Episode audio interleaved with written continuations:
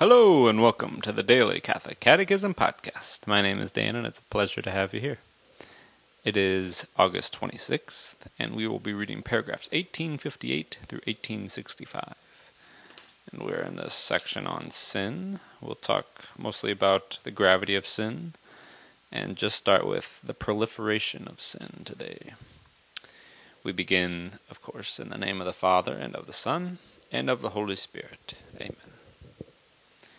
Grave matter is specified by the Ten Commandments, corresponding to the answer of Jesus to the rich young man Do not kill, do not commit adultery, do not steal, do not bear false witness, do not defraud, honor your father and your mother.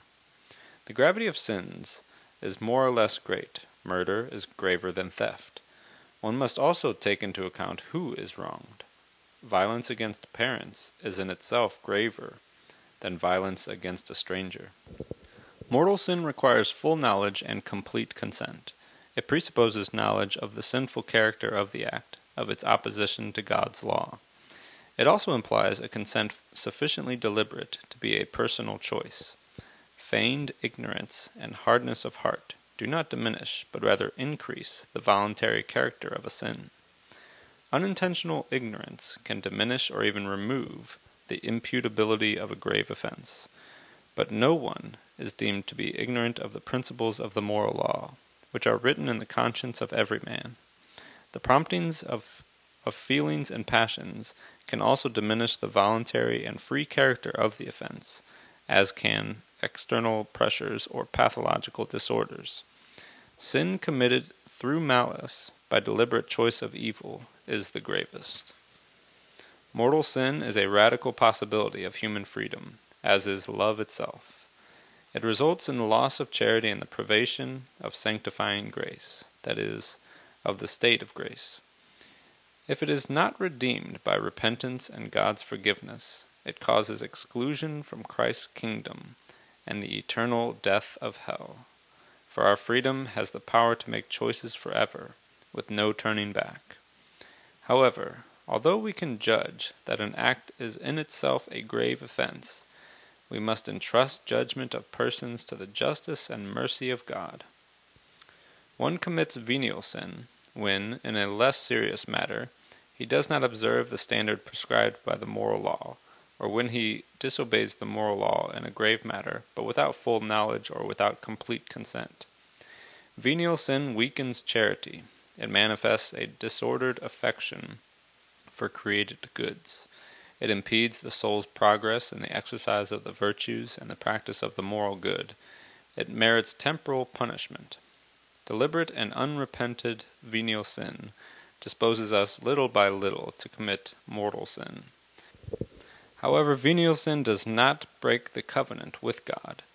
With God's grace, it is humanly repairable. Venial sin does not deprive the sinner of sanctifying grace friendship with God, charity, and consequently eternal happiness. While he is in the flesh, man cannot help but have at least some slight sins. But do not despise these sins which we call light. If you take them for light when you weigh them, tremble when you count them. A number of light objects makes a great mass. A number of drops fills a river. A number of grains makes a heap. What then is our hope? Above all, confession. Therefore I tell you, every sin and blasphemy will be forgiven men, but the blasphemy against the Spirit will not be forgiven. There are no limits to the mercy of God, but anyone who deliberately refuses to accept his mercy by repenting rejects the forgiveness of his sins and the salvation offered by the Holy Spirit. Such hardness of heart can lead to final impenitence and eternal loss. Roman numeral 5 The proliferation of sin. Sin creates a proclivity to sin. It engenders vice by repetition of the same acts. This results in perverse inclinations, which cloud conscience and corrupt the concrete judgment of good and evil.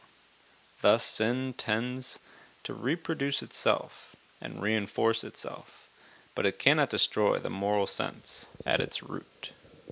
Thus ends our reading today from the Catechism of the Catholic Church. The website is dailycatholiccatechism.com, and you can email me at dailycatholiccatechism at gmail.com.